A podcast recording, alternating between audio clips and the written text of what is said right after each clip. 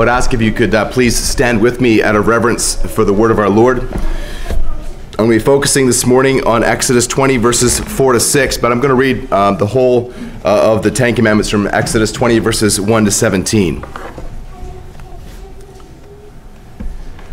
And God spoke all these words, saying, I am the Lord your God who brought you out of the land of Egypt, out of the house of slavery. You shall have no other gods before me.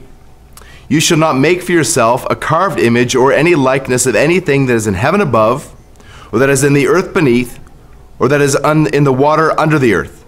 You shall not bow down to them or serve them, for I, the Lord your God, am a jealous God, visiting the iniquity of the fathers to the third and the fourth generation of those who hate me, but showing steadfast love to thousands of those who love me and keep my commandments. You shall not take the name of the Lord your God in vain, for the Lord will not hold him guiltless who takes his name in vain. Remember the Sabbath day to keep it holy. Six days you shall labor and do all your work. But the seventh day is a Sabbath to the Lord your God. On it you shall not do any work, you or your son or your daughter or your male servant or your female servant or your livestock or the sojourner who is within your gates. For in six days the Lord made heaven and earth, the sea, and all that is in them, and rested on the seventh day. Therefore the Lord blessed the Sabbath day and made it holy. Honor your father and mother, that your days may be long in the land that the Lord your God is giving you. You shall not murder. You shall not commit adultery. You shall not steal. You shall not bear false witness against your neighbor. You shall not covet your neighbor's house. You shall not covet your neighbor's wife, or his male servant, or his female servant, or his ox, or his donkey, or anything that is your neighbor's. This is the word of the Lord. You may be seated. And let's pray again together as we, we commit our time studying the word to God. Almighty God, you say of Israel that you have not dealt thus with any other nation, that you would show them your will through your word. Lord, we thank you that in Christ you have fulfilled all of your holy law. And in Christ you have called us to worship you as Lord Jesus, you are the image of God. Lord, we thank you that as your people, you have given us your word, which clearly reveals to us your will and your character. And Lord, we pray that as we approach your holy word this morning, as we, we consider what it means to worship you rightly, Lord, we confess that we cannot do this in our own strength. Lord, we cannot come even close to worshiping you unless you work in us through the power of your Holy Spirit. And so, Lord, I pray that as your word is proclaimed this morning, that you would do this, that you would Work in accordance with your word by the power of your spirit. And Lord, cause worship to rise up in our hearts. Help us, Almighty God, to worship you rightly. Lord, to grow in our ability and our understanding of what it means to worship you as you are calling us to do. Lord, help us to, to so delight in you, to be so devoted to you that worship comes as naturally to us as breathing. For Lord, you are worthy. You alone are worthy of all our praise and all our adoration. And we ask these things confident that you will work according to the promises you have given us in your word. For we ask this in the strong and mighty name of Jesus Christ, the only Savior. Amen.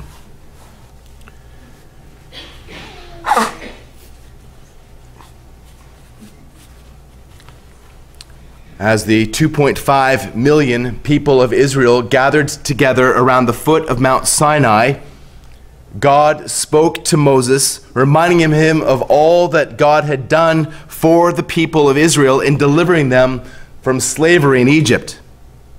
God promised that if the people kept his covenant, that they would be his treasured possession, a kingdom of priests and a holy nation. The people answered, All that the Lord has spoken, we will do. And so the Lord told Moses to have the people consecrate themselves, for he would come and speak to them. And there was thunder and lightning, a trumpet blast, smoke, and a great earthquake, and the Lord spoke the Ten Commandments in the hearing of the people. The people were terrified and told Moses to speak to them, not God, for they feared that they would die. And then the Lord called Moses back up the mountain and gave him more detailed commandments, confirmed the covenant, and gave specifications for the tabernacle, for its furnishings, and for the priesthood and the sacrifices. And once the Lord had finished speaking with Moses, the Lord gave him two stone tablets with the Ten Commandments inscribed with the very finger of God.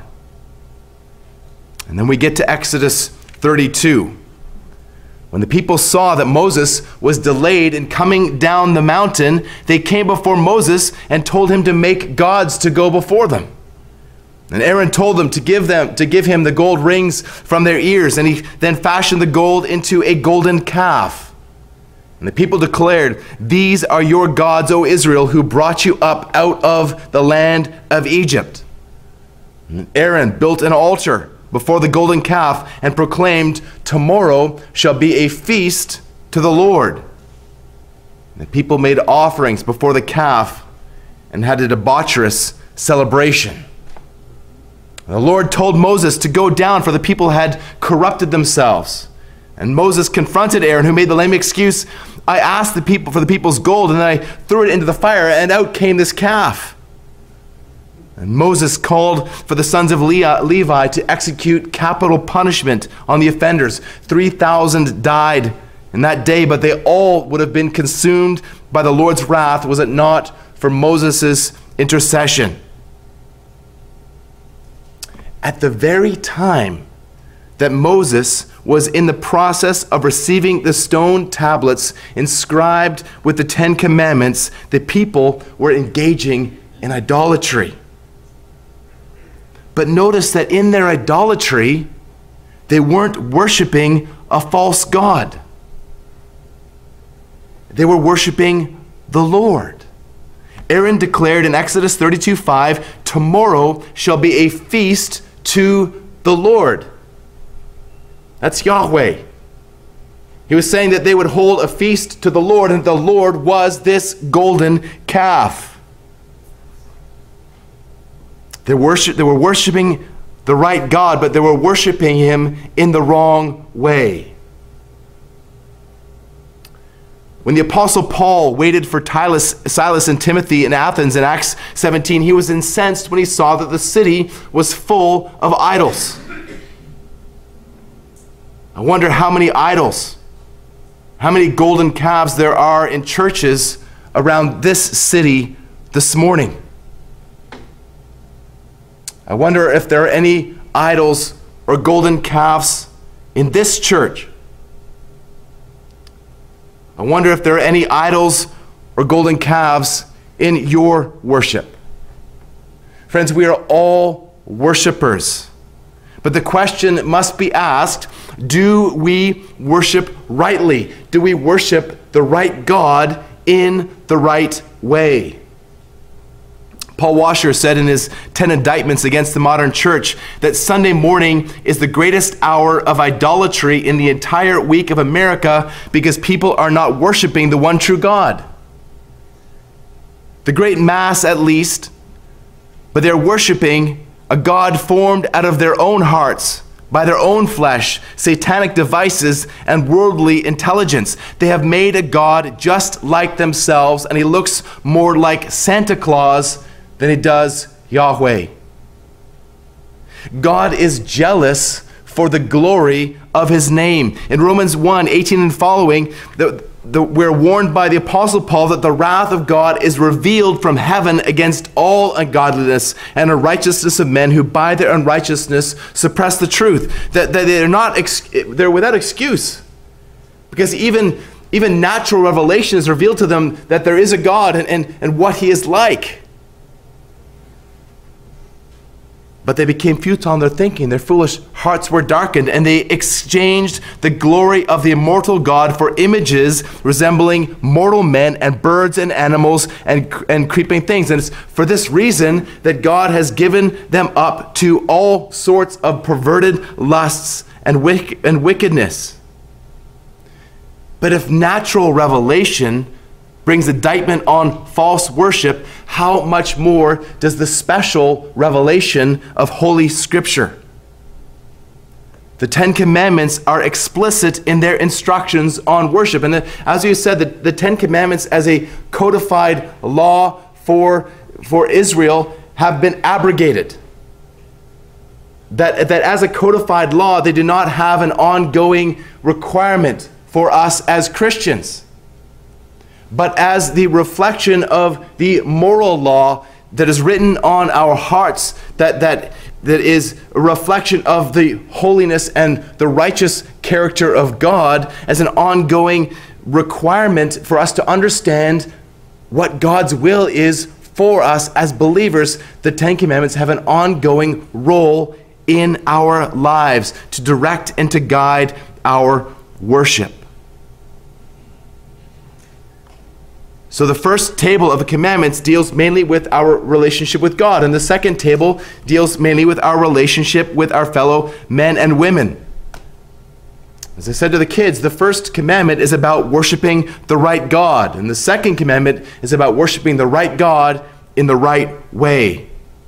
Worshipping the right God in the wrong way is another form of idolatry, every bit as much as worshiping the wrong God. In fact, it really is a form of idolatry. It's saying that something is God when it isn't. The way that we worship says a lot about us and about our beliefs. Now, in this church, we're very careful in what we sing. The issue isn't between traditional and contemporary. There, there are some really bad traditional hymns, and there are some really good contemporary ones. But if you're focusing on your preferences to the rejection of other forms, you are, you are actually breaking the second commandment. You're not loving and worshiping God, you're worshiping your preferences. We simply want our worship music to be God glorifying and biblical. And our music is only one part of our worship. What we sing and, and how we sing is important, but also what we pray and how we pray, what's preached and how it's preached, and how the preaching is received and, and lived out all speak volumes about us. But far more importantly than that, what we worship says a lot about God. What we worship says a lot about God. Roger Scruton, in his book Modern Philosophy, insightfully pointed out that, that God is defined in the act of worship far more precisely than he is defined by any theology. And this is why the forms of ceremony are so important. He says that changes in liturgy, ta- liturgy take on momentous significance for the believer that are for, for that are changes in their experience of God the liturgy, the, the way that we worship God, changes our experience of who God is. And so we are very conscious of what our corporate worship communicates. This is why we're moving towards a gospel shaped liturgy that culminates in the celebration of the Lord's Supper. We're moving towards a, celebration of the Lord's Supper every week because we believe that, that this is the, the high point. This is the, the, the most important thing that we do as a church is to celebrate the Lord's Supper together. So it's something that we want to do every week. I wonder, what does your worship say about you? And what does your worship say about God? Do you come to the Lord's Day service with your, your heart prepared? Having prayed for yourself, having prayed for your church, with, with your sins repented of, with, with any conflict resolved, well rested, eagerly anticipating the opportunity to worship God with your church family. Is that how you see the Sunday service? Is your worship thoughtful, joyful, exuberant, engaged? And it's not just Sunday mornings, but in the fellowship time after the service when you drive home, when, you go to work or school, or, or your times with the family that week, are you worshiping God as He has prescribed in His Word, or are you breaking the second commandment? But before we get into the prohibitions of the second commandment, of, of what is forbidden, let's look at what is required. Remember the words of John Colquhoun Where a duty is required, the contrary sin is forbidden. And where a sin is forbidden, the contrary duty is required. So then, what is required in obedience to the second commandment? Again, the second commandment tells us that we, might, we must worship the right God in the right way. This commandment commands true worship. False worship is forbidden, and true worship is required. And, this command, then not, then not to make images of God and, and not to worship them, represents the requirements for all worship. I like Daniel Block's definition of true worship. He says true worship involves reverential human acts of submission and homage before the divine sovereign in response to his gracious revelation of himself and in accord with his will. So the worshiper is, is reverent, genuinely adoring God. The, worshiper is submitted to God. The worshiper bows before God. And, and all of, of this worship is, is guided by what God has prescribed for us in His Word. Question 56 of the Baptist Catechism asks, What is required in the second commandment? Answer The second commandment requires the receiving, observing, and keeping pure and entire all such religious worship and ordinances as God has appointed in His Word. I want to talk about the particular duties in a moment, but I want to focus now on the fact that true worship is guided by God's Word. The 1689 Baptist Confession develops this further. But the acceptable way of worshiping the true God is instituted by Himself and so limited by his own revealed will that he may not be worshipped according to the imagination and devices of men, nor the suggestions of Satan under any visible representation or any other way not prescribed in the Holy Scriptures. God has decreed that the acceptable way of worshiping Him has been revealed to us in His all sufficient Word. Furthermore, the Bible condemns all worship that is not prescribed by God, not commanded by Him in His Word. This, this is known as the regulative principle of worship. The regulative principle says that true worship is regulated by God's Word. True worship in, includes only what is commanded. This is contrasted with the normative principle of worship in, any, in which anything that is not forbidden is allowed. And I believe that many of the practices in the modern church are a testimony to the error of the normative principle. Now, people can get really legalistic uh, about the regulative principle. They can get legalistic about the normative principle too. But the regulative principle is not meant to handcuff worship. It's meant to facilitate it. It provides, as Kevin DeYoung says, freedom from cultural captivity, freedom from weekly novelties, and freedom from man made ideas and preferences.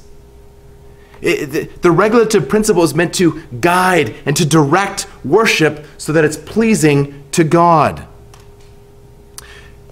Just think back for a moment to, to prior to getting married, when you were engaged to the person who's now your spouse. You carefully studied your fiance's interests and desires. You, looked for ways that, that would communicate your love and that would, would bring joy to the object of your love. Now, sure, you got it wrong sometimes, but you were so eager to get it right. And now, after many years of marriage, your spouse has clearly communicated what feels loving again and again and again. And you ignore that. Or, or, do things your own way. And in so doing, you're showing that you don't really love your spouse as you should. Well, if that's true of your relationship with your spouse, how much more with your relationship with God? Who has clearly communicated how he wants you to love him in his word. You get to worship God. you get to worship God. Just stop and think about this for a minute. You are sinful. I am sinful. But God has invited us. In fact, God has commanded that we come to Him and worship Him. You and I have the privilege of being in intimate relationship with the all sovereign God. You get to know and to glorify the all glorious God. You get to approach the holy, holy, holy God. You get to do something now that you're going to be doing for all eternity.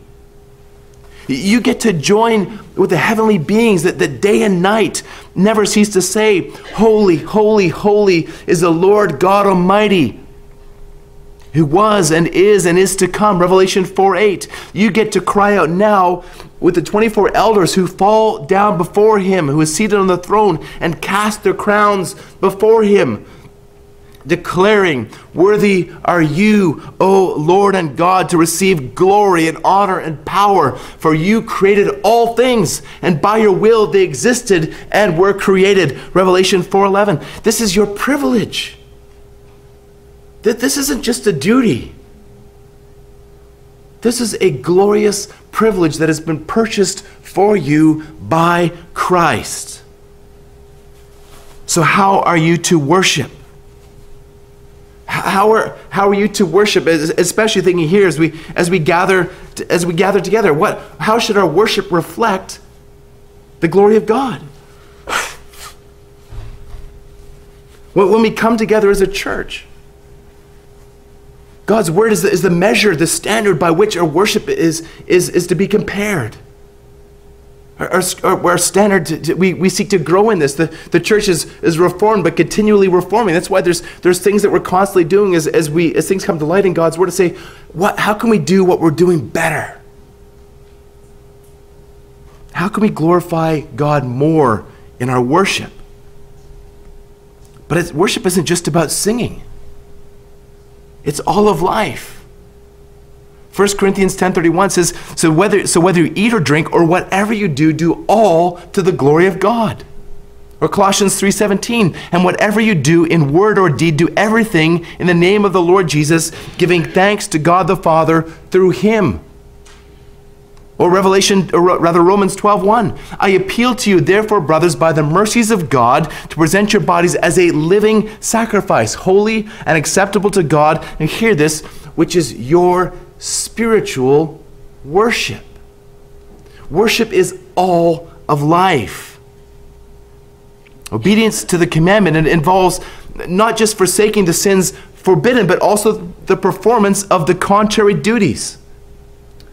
The Westminster Larger Catechism goes into more detail here than the Baptist Catechism. It includes 10 specific duties as obedience to the second commandment. The receiving, observing, and keeping pure and entire all religious worship and ordinances as God has instituted in His Word, particularly prayer and thanksgiving in the name of Christ. Two, the reading, preaching, and hearing of the Word. Three, the administration and receiving of the sacraments. Four, church government and discipline. And five, the ministry and maintenance of the same. Six, religious fasting. Seven, swearing by the name of God. Eight, vowing to Him. Nine, also the disproving, detesting, opposing of all false worship. And ten, according to each one's place and calling, removing it, and all monuments of idolatry. Now, more could be added here. There's a lot more things you could say about, about what your duties of worship are, but this gives you sense of the, the full orb, all of life, essence of worship. But obedience to the command means not just that these things are to be done, but they're to be done in certain ways from a right heart. True worship is exuberant. It's, it's not viewed as just merely a duty, but a high privilege. Listen to Psalm 150. Praise the Lord. Praise God in the sanctuary. Praise him in the might in his mighty heavens. Praise him for his mighty deeds. Praise him according to his excellent greatness. Praise him with trumpet sound. Praise him with lute and harp. Praise him with tambourine and dance. Praise him with strings and pipe. Praise him with sounding cymbals. Praise him with loud clashing cymbals. Let everything that has breath praise the Lord. Praise the Lord. It's exuberant. True worship is engaged. It's not distracted. It's, it's focused on the object of your worship. I wonder, can you, can you stand there distractedly with your hands in your pockets, jingling change while we sing the Hallelujah chorus? Or any of the other glorious songs that we sing? Jesus quotes Isaiah 29 13 and in Matthew 15 8. This people honors me with their lips, but their heart is far from me. I, I pray that this could never be said of, of any of us. But the reality is that it can, can't it? Think even of the, the, the hymns that we sang this morning. Was your mind fully engaged? Were you loving the Lord your God with all of your heart, all of your soul, all of your mind, and all of your strength? No, of course not. None of us have. None of us can do that. But we strive towards that. That's what true worship is. True worship is joyful. Five times in the Psalms, we're told to make a joyful noise to the Lord. See, even if you got a bad voice, you can still make a joyful noise. 17 times we're, we're told to shout for joy. Christian, you have been granted eternal life with Christ. If that's not a reason to shout for joy, I don't know what is. How many of us would, would go to a, a hockey game or a football game and, and jump up when, when our team scores a, a goal or a touchdown? But don't express any joy, virtually, in the praise of our Lord. True worship is grounded in the truths of God's word. This is what we're coming back to again in the, the regulative principle. Edward Fisher says in the, the Marrow of Modern Divinity that God requires that you shall worship me only and purely according to my revealed will in my word. Psalm 145, 18. The Lord is near to all who call on him, to all who worship him in truth. We must worship him in truth. John 4 24. John 4 24 also says that because God is spirit, true worship is spiritual. God is spirit, and those who worship him must worship him in spirit and in truth. Anything less than this is not true worship. And that takes us to what is forbidden. Well, what is forbidden in, in obedience to the second commandment? There are two specific prohibitions given here in this commandment. One, we are not to make any images to represent God, Exodus 24, and two, we are not to worship any images, Exodus 25a. So, one, we're not to make any images to represent God. Now, the words um, image and likeness are, are, two terms that are a very similar meaning, and they're, they're repeated there together in order to, to emphasize the point that God is making. Both terms refer to idols, in this case, false images of God. God is spirit and is not to be represented physically. Now, the command is not against making statues or paintings in general. God is not against art. After all, the temple was full of, of artistic representation of, of plants and, and angels and so on. Hercules Collins writes in his Orthodox Catechism, uh, it's a Baptistic adaptation of the Heidelberg Confession. God cannot and may not be visibly portrayed in any way. Although creatures may be portrayed, yet God forbids making or having such images if one's intention is to worship them or to serve God through them. James White, someone who's familiar to many of you here, says that, that true worship must worship God as he exists, not as we wish him to be. The essence of idolatry, he says, is making images of God. And he says an image is a shadow, a false representation. So, so do you see what these men are, are saying? They're saying that, that creating an image of God limits God.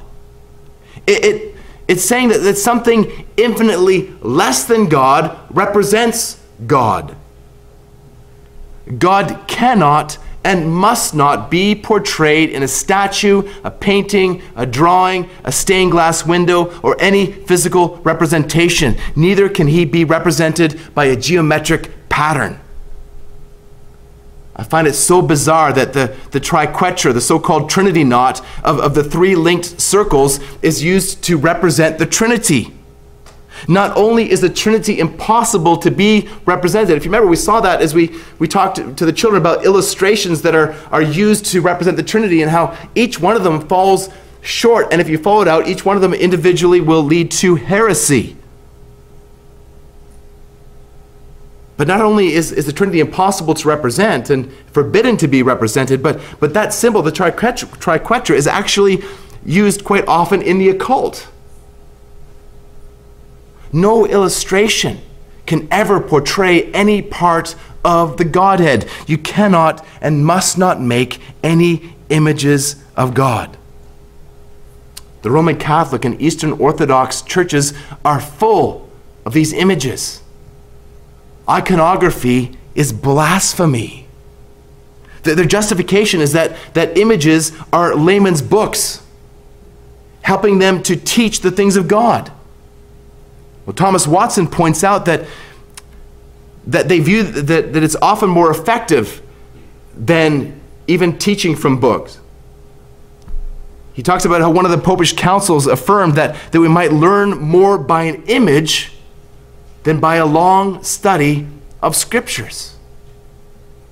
The Roman Catholics pointed out that, that most people at that time, when they, were, when they were bringing these things out, they, could, they couldn't read so they could teach people, they said, about Christianity from images. The reformers countered, then we must teach the people. We must teach the people.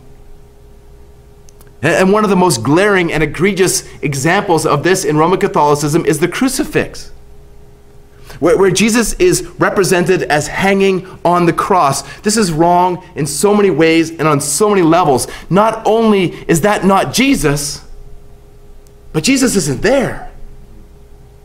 Jesus is no longer on the cross just as much as he is no longer in the grave. It is finished. He is risen. Hallelujah. Then this takes us to another question, maybe one that you haven't really considered before. Is it wrong to have images of Jesus? What about in children's books? Let me ask you this if the reformers were right in that the people must be taught the principles of the Christian faith rather than relying on images, then shouldn't we do the same thing for our children? Now, I've been able to find a number of excellent children's books that do not contain images of Christ. Albert Mohler says in his book, Words from the Fire, if we were to know the visual image of Christ, he would have left us his visual image. He did not. And every picture portrait of him is an invention, and as an invention, it robs him of his glory. Friends, there's a reason that your Bible isn't a picture book. Faith doesn't come by pictures, it comes by words through the work of the Holy Spirit. So faith comes by hearing and hearing through the word of Christ. Romans 10 17. We love the God we haven't seen. That's why it's called faith. Though you have not seen him, you love him.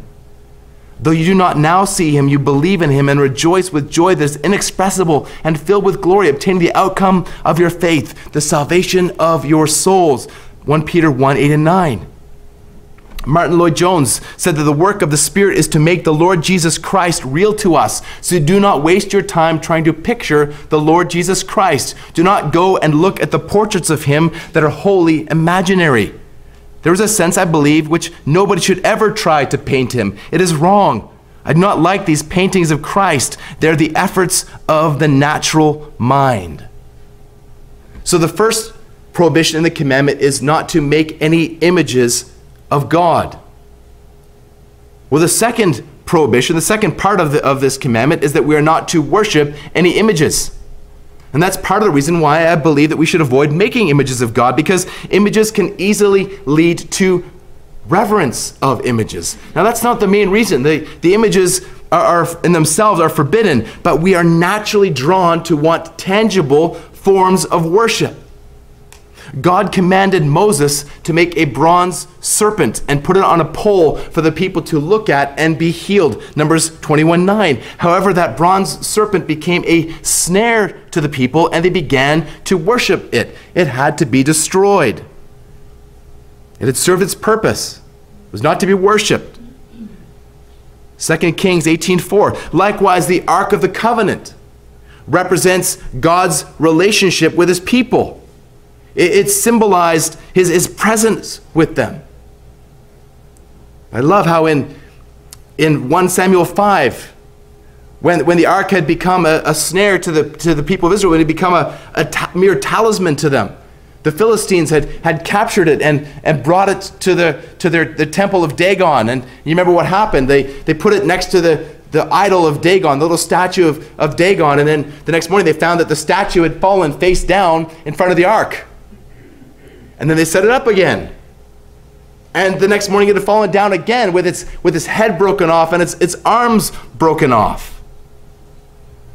But what happened in the people of Israel is that they, be, they began to see it again as a mere talisman. They, they, they thought, well, if the ark is with us, we're all good. They didn't realize that the power was not in the ark itself, but in what the ark represented God's covenant relationship with them. Brothers and sisters, temple worship has been abrogated in Christ. It's, it's, the temple has, has served its purpose. The, the ark in the middle of the Holy of Holies has no place anymore, for, for we, the church, are the temple of Christ. Your heart is the Holy of Holies. There's no longer any place for the temple in our worship. The church has, has only been given two biblically sanctioned physical representations the ordinances of baptism and the Lord's Supper. They're visual, visual representations of the believer's union with Christ. They're, they're pictures of the gospel. But they're not images per se, and we don't worship them as such. Roman Catholics, however, do worship these emblems the, uh, these, these sacraments. They, they, they believe that the elements of the Lord's Supper, that the, the bread and the wine are, are transubstantiated, that they mysteriously turn into, that the bread literally turns into the body of Christ, and the wine turns literally into the blood of Christ. And for a priest to spill some of the wine was, was seen to be spilling some of the blood of Christ. And that's why for Roman Catholics, they, they view as Jesus is still being on the cross. Because the Mass is a celebration of, of Jesus being crucified all over again. In seminary, as, as part of my worship class, I had to go to a worship service from another religion, and I choose to go to, chose to go to a Roman Catholic Mass. I was in Toronto at the time, and I, I went to a, a large, ornate Catholic church in the city. And I got there early with my notepad and was, was making notes. I sat a little bit towards the back, and, and I noticed that that at, that at the front there were um, there was a, on one side a statue of Jesus and another side a statue of Mary, and that, that pretty much everybody who, who went forwards filed to either one or the other of the statues and would, would kiss the feet of the statue. And many more were kissing the feet of, of the statue of Mary than were kissing the feet of the statue of Jesus. But if this is not a worshiping of graven images, I don't know what is. And Roman Catholics have actually taken the second commandment out of their catechism and divided the tenth commandment about coveting into two commandments so they'd have ten. Years ago at my church in Australia, not long after the movie The Passion of the Christ came out, and, and I, I again, this, this movie I think is wrong for so many reasons, at, at the very least because of the, the images of Jesus that, that are, are presented, but, but it's, it's, a, it's so full of Roman Catholic doctrine but my more serious concern, again, was that it was a fracture of the second commandment.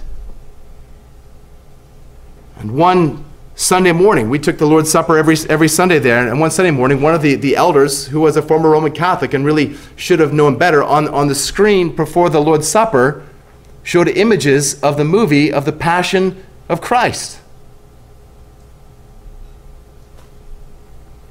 And then as I was sitting there trying to, to, to, take the Lord's Supper, I had to, I had to fight to, to drive images of Jim Caviezel out of my mind. The command not to make images of God and not to worship them represents the requirements for all true worship. Again, from Edward Fisher. When the Lord condemns the chief or greatest and most evident kind of false worship, namely the worship of God at or by images, it is manifest that he forbids also the other kinds of false worship, seeing that it is the head and fountain of all the rest. Wherefore, whatsoever worships are instituted by men or do any way hinder God's true worship, they are contrary to this commandment. A.W. Pink says similarly. In the forbidding of images, God, by parity of reason, prohibits all other modes and means of worship not appointed by him. He says, every form of worship, even of the true God himself, which is contrary to or diverse from what the Lord has prescribed in his word. So this commandment forbids all false worship. You shall not worship the right God in a wrong way.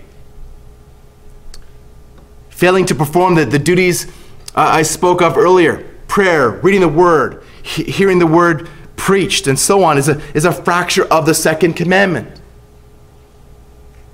How are you doing in that? I'd hazard a guess that, that many of us here are engaged in these things regularly. That many, if not most of us, do have regular time in the Word and, and regular time in prayer. And you, you come to church to, to worship together on, on Sundays and even at other times during the week. But again, this command does not merely forbid us from neglecting these things, but also in doing them for the wrong reasons. As though in doing them we could earn points with God or, or to earn the praise of man or for any other reason other than the glory of God alone. This command forbids also doing them in the wrong way. It, it, it, it forbids merely dutiful, merely habitual, distracted, joyless worship. How do you think you're doing now?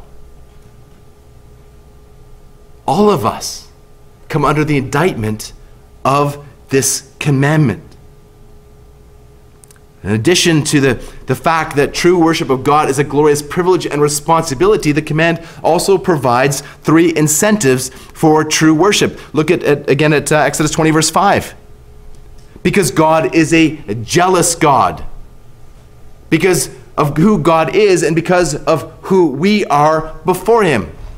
I, the Lord your God, am a jealous God. God is excuse me, is jealous for the glory of his name. No image can capture God's glory. Idols are finite, they are material, physical, limited. God is infinite and omnipresent. God is spirit, and those again who worship him must worship him in spirit and in truth. Just think practically for a moment.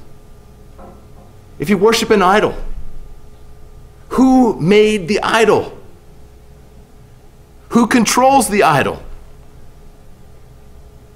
If, if you can take your, if you can make your little idol and you can put your idol in a box, you have made it. You are the, you are worshiping not God, but yourself. And God is also jealous, not just for his name, but also for the worship of his people. Jesus has purchased you with his blood. You are his bride. He, he wants your undivided love and attention. And idols will distract you from that love and attention. Augustine said that there are only two basic loves the love of, love of God unto forgetfulness of self, or the love of self unto the forgetfulness and denial of God. So that's the first reason that, that, God gives here, because he is a jealous God. The second is, second is because he visits iniquity on the posterity of those who hate him. This is a warning here that, that God will indeed curse the children of idolaters. Now, this is not that, that the children of idolaters are going to be punished for their parents' sin. But that they're going to follow in their parents' sinful footsteps. Ezekiel 18:20, the soul who sins will die. As Thomas Watson says, as a son catches an hereditary disease from his father, the stone or gout, so he catches misery from him. His father's sin ruins him. When I was studying psychology as an, as an unbeliever, they would get down, bogged down into nature versus nurture debates.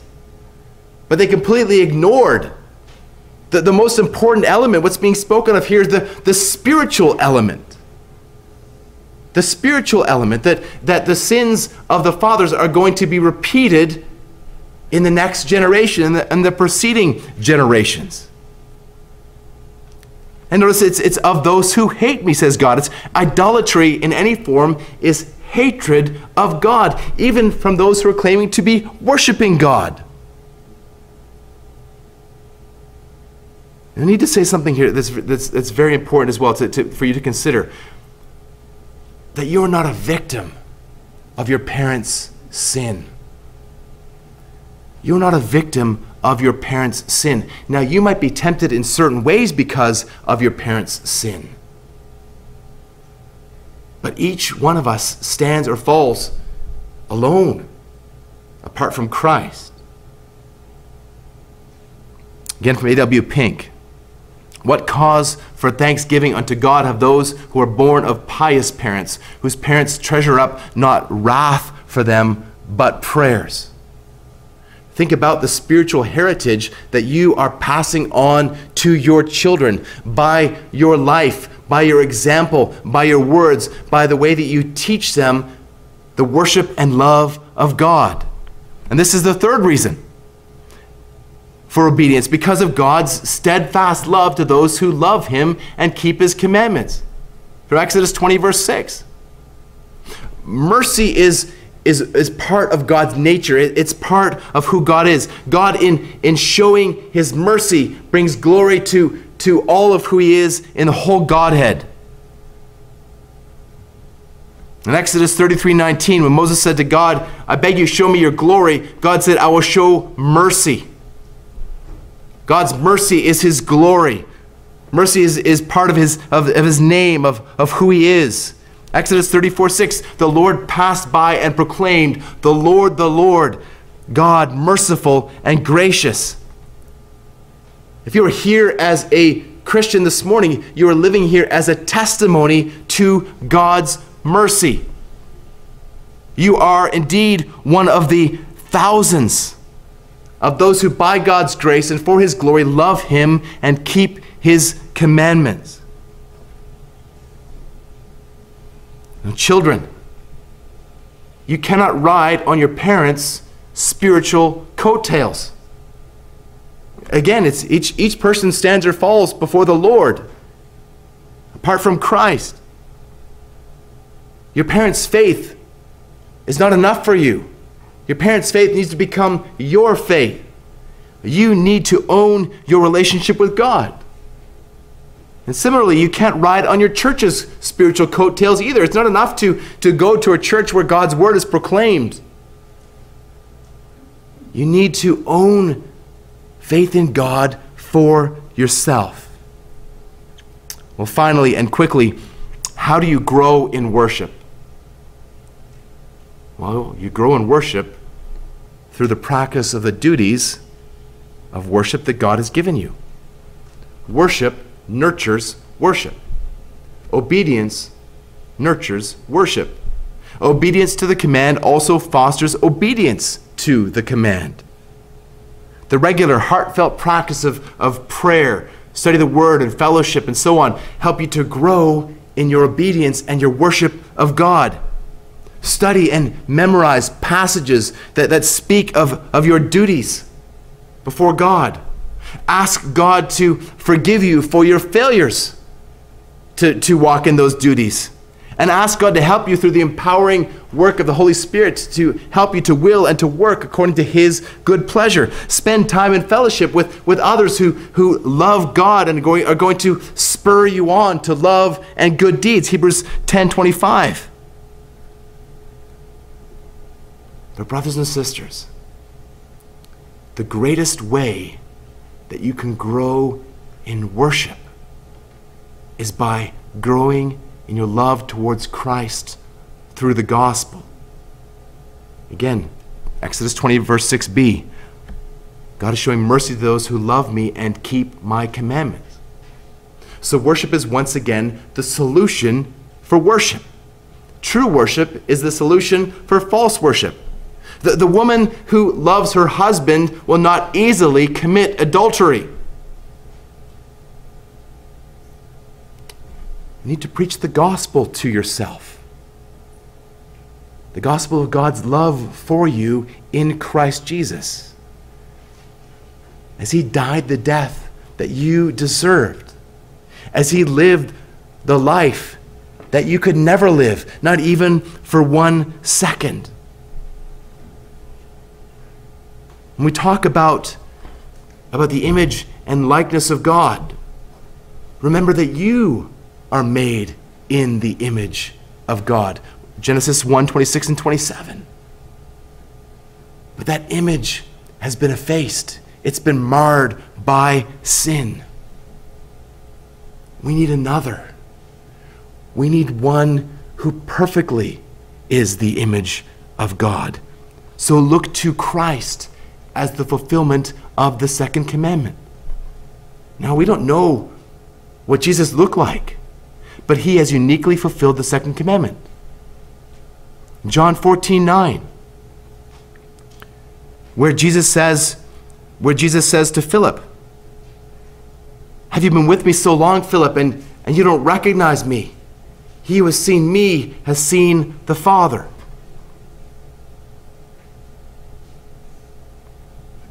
If you have seen Jesus with spiritual eyes, you have seen the Father.